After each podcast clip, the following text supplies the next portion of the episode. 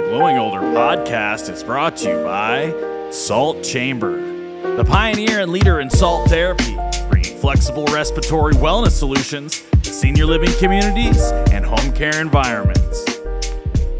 Hello, and welcome to the Glowing Older podcast, where we interview experts on innovation in senior living and the business of aging well. I'm your host, Nancy Griffin, and I could not be more pleased to be here today with the man of senior living and wellness, Colin Milner, the founder and CEO of the International Council on Active Aging. Welcome to the program, Colin. Well, thank you very much for having me back, Nancy. I'm really looking forward to our conversation as I did last time. Well, thank you. Yeah, you are on season one and season two. And I'm so excited that I'm a little bit more knowledgeable uh, here in season 10 to be able to go a little bit deeper in asking you some questions, um, hard questions about the industry. But before we get into that, for the listeners that don't know about your background, tell us a bit about the past, uh, what, few decades.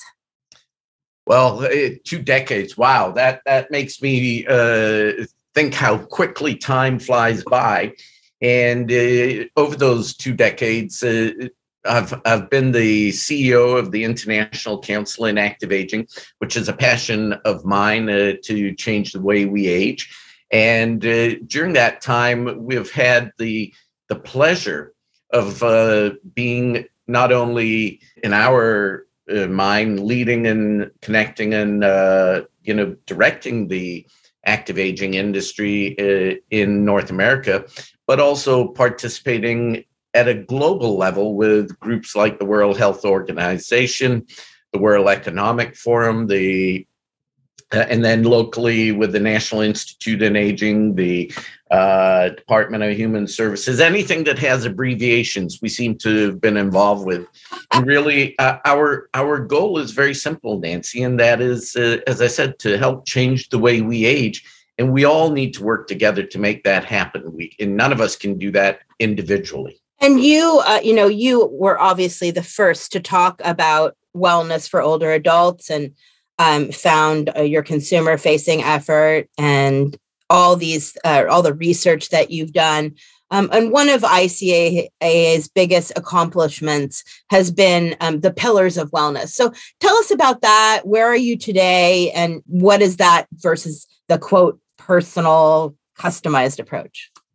So I, I think no, ma- no matter whose model of wellness you look at, and there are uh, multiple models of wellness out in the, uh, if we could say, the market today, uh, they all have one thing in common, and that is at the end of the day, we're all trying to help people to live better longer.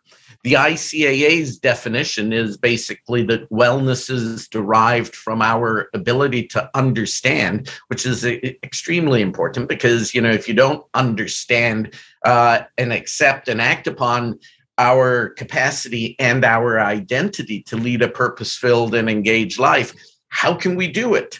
Uh, and by doing so, that we can embrace our potential within all areas of life to pursue and optimize life's possibilities. So, uh, when we look at all of those areas, ICAA has seven different pillars, as you said, or dimensions, and that is the physical, the emotional, the spiritual, intellectual, social, environmental, and vocational. Because as an individual, we are multidimensional and we need to focus on multidimensional solutions. Exactly. And frankly, you know, whether you're talking about pillars or whether you're talking about the person centered, you know, which is the the big buzzword in the industry right now, it's really all the same because it's it, the pillars are customized for each individual, right? it, it, it, you know, the reality is and one of my uh, new pet peeves, I guess you could say, is the the comments out there right now that uh, the current models of wellness aren't person centered, and I would completely dispute that because almost every single model of wellness that I have ever looked at is all about the person. It right. is highly personal centered or person centered. What may not be person centered is the way in some organizations deliver that model. But wellness as we know it is highly person centered. Exactly. And you and I have joked before that it's sort of like, you know, eight minute abs versus seven minute abs, the conversation. Or it's like restaurants. You walk down the street, you know, all restaurants deliver food, they deliver an experience, and it's up to you which one you go to for that experience and the kind of food that you want. But at the end of the day, your stomach's full. yes, a hundred percent. There's just different way. And there's that by nature, wellness being multidimensional, there's so many ways to integrate the various pillars or dimensions, as you will, that that um, are are unique to each individual. So I agree with you on that one. And part of your research, uh, and I want you to get into the 2022 ICAA State of the Wellness Industry Study um, now, but tell us some of the findings because you're certainly seeing that wellness is becoming, uh, I don't want to say buzzword, but it's certainly becoming more of a focus. Wellness isn't a, a buzzword or a focus anymore. Wellness is a priority in in our research, we showed that 81% of the 459 respondents now see wellness as a high or essential priority. So, what does that actually mean? That means a change is happening. And when we look at that change, we see that 61% of senior living communities, compared to 59% in 2018 when we first asked the question see themselves by 2025 of moving their model from a care-based organization with wellness to a wellness-based organization with care. Now we're we are already seeing that happening. 53% of respondents believe that they have a culture of wellness where it is permeated all throughout the organization and not just within the wellness center itself. So, what we see is a significant shift taking place. There are always people who will say, but that's not happening in these groups or what. Ha-. The reality is, of the 459 people that represent uh, or that were respondents to the survey, that is what is happening within that group. If we uh, look at that across the industry uh, as an indicator, yes, there is a shift taking place. Question is, are you embracing that shift or not? And the respondents from your study are members, is that correct, or the industry at large? They are ICAA members. Uh, they and by the way, our members are are also members of places like Argentum and Leading Age and and so forth. They aren't exclusive to ICAA. ICAA. What they do is they come to ICAA for their wellness information, their wellness tools, their uh, wellness inspiration, should we call it? Exactly. And and I'm sure over the past 20 years that the percentage of the industry that comes to you for that resource has gotten larger as the interest in wellness has grown, correct? Well, it it has. And when I first started, the whole definition of wellness was donated equipment in a small little room in the back of a community that uh, had no um, no leader in that area. Matter of fact, it uh, it reminded me of the state of the art fitness equipment in hotels that were really not state of the art. Uh, so a lot has changed. Now we see uh, close to forty percent of uh, our respondents to past surveys that have standalone wellness centers on their properties. Significant shift. So, Colin, tell our listeners how they can get a hold of the study. So, they can go to the ICAA website and look uh, under our report section, which is right up top in the uh, navigation bar. It says research. And then if you scroll over research, uh, you just click on reports and uh, then you just look at how to access it. Excellent. So, one of the other uh, resources uh, that you provide is a high level think tank. Um, and you recently participated in one in DC. So, can you tell us who attended and um, what were the key topics and takeaways? Yeah, so uh, thank you for bringing that up because uh, we do that twice a year, and they really are excellent, as you said, think tanks. But not only that, they're also excellent opportunities to just meet with uh, your peers, and your peers in in this instance uh, are a group of invited thought leaders who represent some of the largest multi-location operators in senior living. And this time we came together to look at how to fund a new model of wellness within senior living. And uh, that 43% of our respondents in our survey uh, stated that funding was a challenge. And that has been consistent, by the way, over the years. That's not just during COVID 19. And part of that is because of commitment. Uh, if you're not committed to wellness, you're not going to find funding for wellness. Uh, so we put together this work group to look at where does the funding actually come from and what are the KPIs around wellness. So we know that uh, some of the KPIs uh, are uh, do we actually attract a, a potentially younger, healthier resident uh, or residents in general?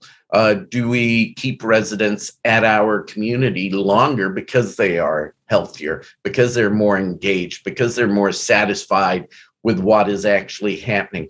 Do we reduce the cost of marketing because we don't have to spend as much because we are we are retaining our residents longer? So the, you know those are the kind of things that we were looking at, and also do we rely on the government for funding? And Nora Super, who was um, one of our panelists and who is the executive director at the Milken Institute uh, on Aging, um, you know, one of the things that uh, she said that I think was front and center in my own mind, and that is you can't rely on the government you need to figure out ways to, to do it, whether it is partnering with groups like HMOs, whether it is private funding, whether it's uh, re uh, looking at your investor model.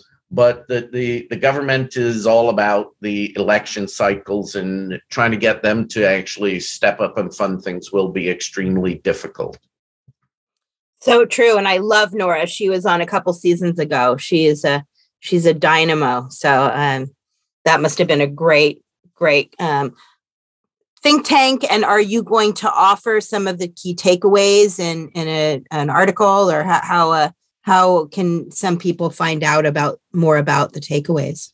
So uh, we will offer it in a uh, framework um, report, which people will be able to use to uh, navigate uh, where to find funding, number one, uh, what people are looking for when it comes to actually funding from a uh, investor standpoint, from an operational standpoint, uh, and also we, that report will include uh, the KPIs. It will also include what was a really exciting part of the whole um, meeting, and that is what does it really take to go all in? You know, there's a lot of people talking about wellness, but I would, if I was a betting man, I would say that there is a percentage that it isn't hyperbole, but it isn't a full commitment to wellness. So, what does it actually take to go all in? What do you have to change in regards to your policies, your built environment, your uh, upskilling of staff, your staff training, your poli- uh, you know, as I mentioned, your your policies, uh, you know, all of these different areas, your programs, uh, your your marketing, your sales efforts, uh, all of that. What needs to actually change to go all in? I love that. And so part of being a member of ICAA is access to the Journal of Active Aging, which is your publication, and some access to this research and best practices, correct? Absolutely. It, you know, you you have um, direction. That's what you get when you are part of ICAA. And that direction comes in the forms of the latest research, industry research, scientific research. It comes in the forms of best practices. It comes in the forms of, um, you know, trends, all of that. And then we support that to where our members also are able to uh, create a consistent language throughout their organizations by having access to our Foundation for Wellness course that is now all built into the membership.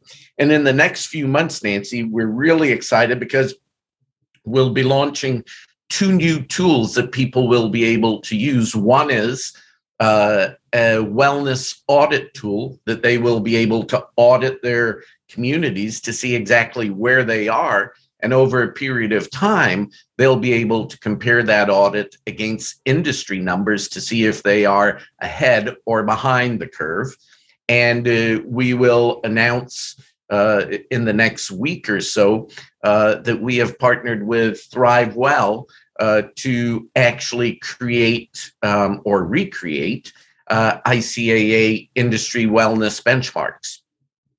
Wow, that is really exciting. And um, what I love too about the ICA membership is there's different ways to become a member, including individuals, right? And, and um, of course, you have a lot of corporate, including that position of, uh, I think there's many, many names for it, but from activity director to engagement director to uh, what lifestyle director, et cetera. But that that's a key target, right? That corporate position that's becoming more and more of a important C-level role.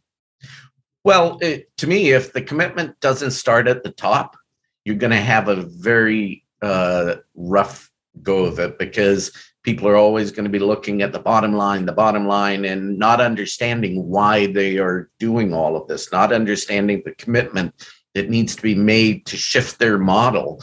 So, yeah, at the corporate level and at the top of that corporate level, it needs to start. That's one of the reasons why this year, for the very first time, uh, our Beacon Awards will be recognizing uh, the top five wellness CEOs in the industry to hopefully give incentive for people to rise to that level and also to also have mentors to follow that is such a great segue into my next question because we've had many conversations about this uh, about the complementary therapies like massage acupuncture salt therapy that are real core elements of um, of helping people with their health um, and that they're relatively absent from senior living. Um, so talk to me about that. What what's the issue here? I think the issue is knowledge the issue is understanding and that's really our role is to try and bring that knowledge. There's so many different topics to cover when you're talking about healthy aging. Uh, i know that the last time i looked at it we had covered close to 100 different topics. So uh, number one is to cover those topics and then to repeat those over time so that they penetrate people's minds is is part of the challenge across the industry. I think what the industry needs to uh, be better at is to reflect what is happening in society and what people in society uh, are looking for. And there is no question that people outside of senior living communities are looking for solutions of how to live well. And uh, as you mentioned, things like uh, massage therapy, uh, things like yoga, things like Reiki, thing, you know, things that aren't your typical offering in some senior living communities uh, should be.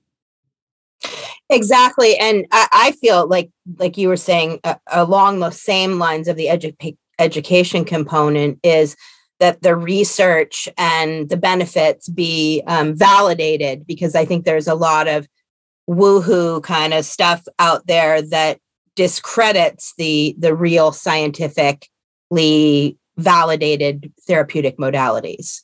Oh, absolutely. I mean, as much as I like her as a movie star, I think uh, you know the whole Gwyneth Paltrow Goop thing.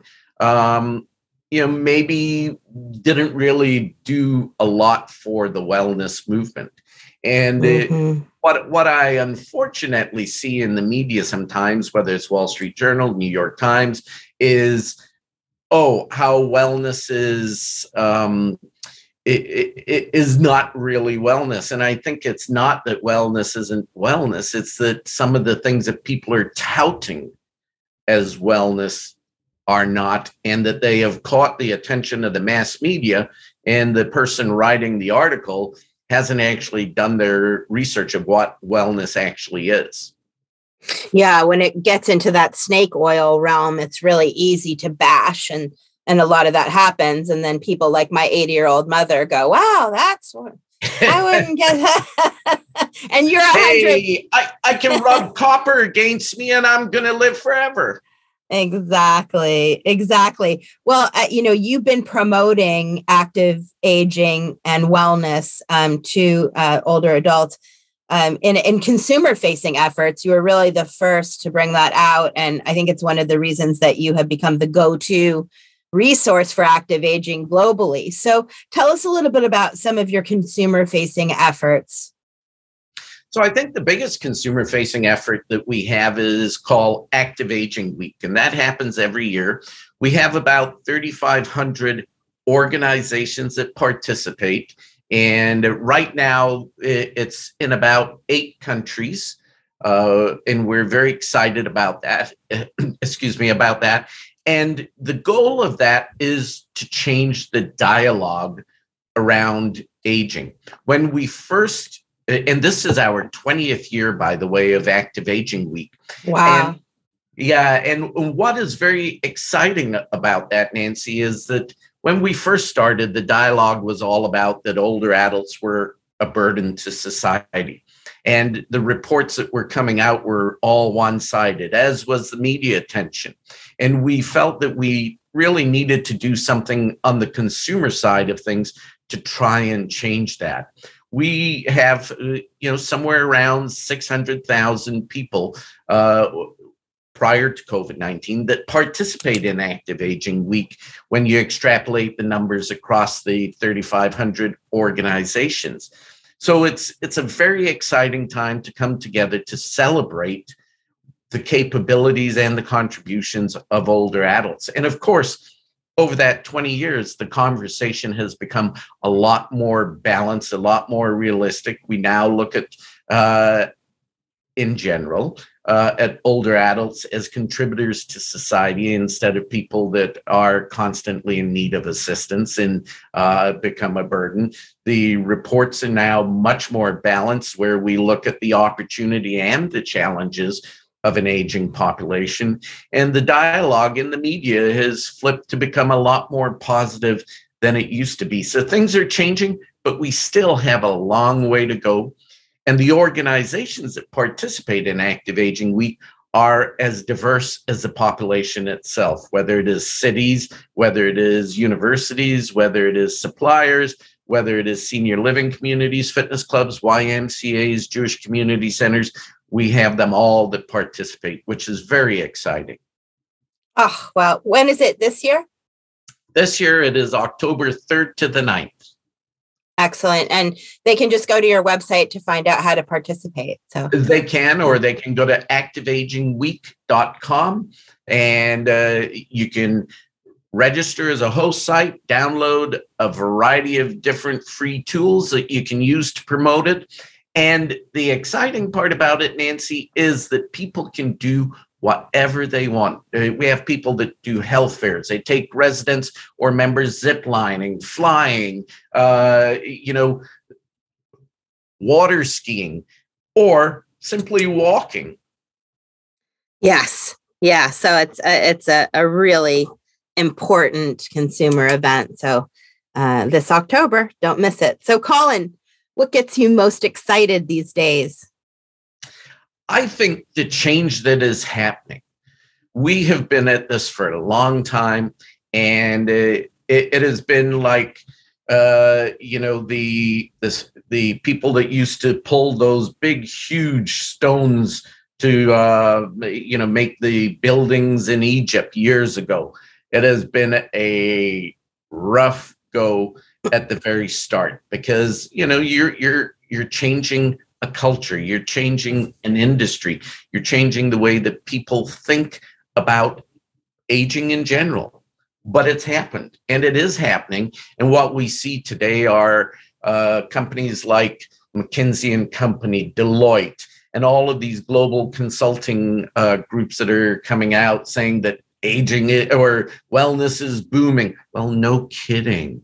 Um, the reality is is that people want now that they know that they can live longer, they want to now figure out how to make those years better.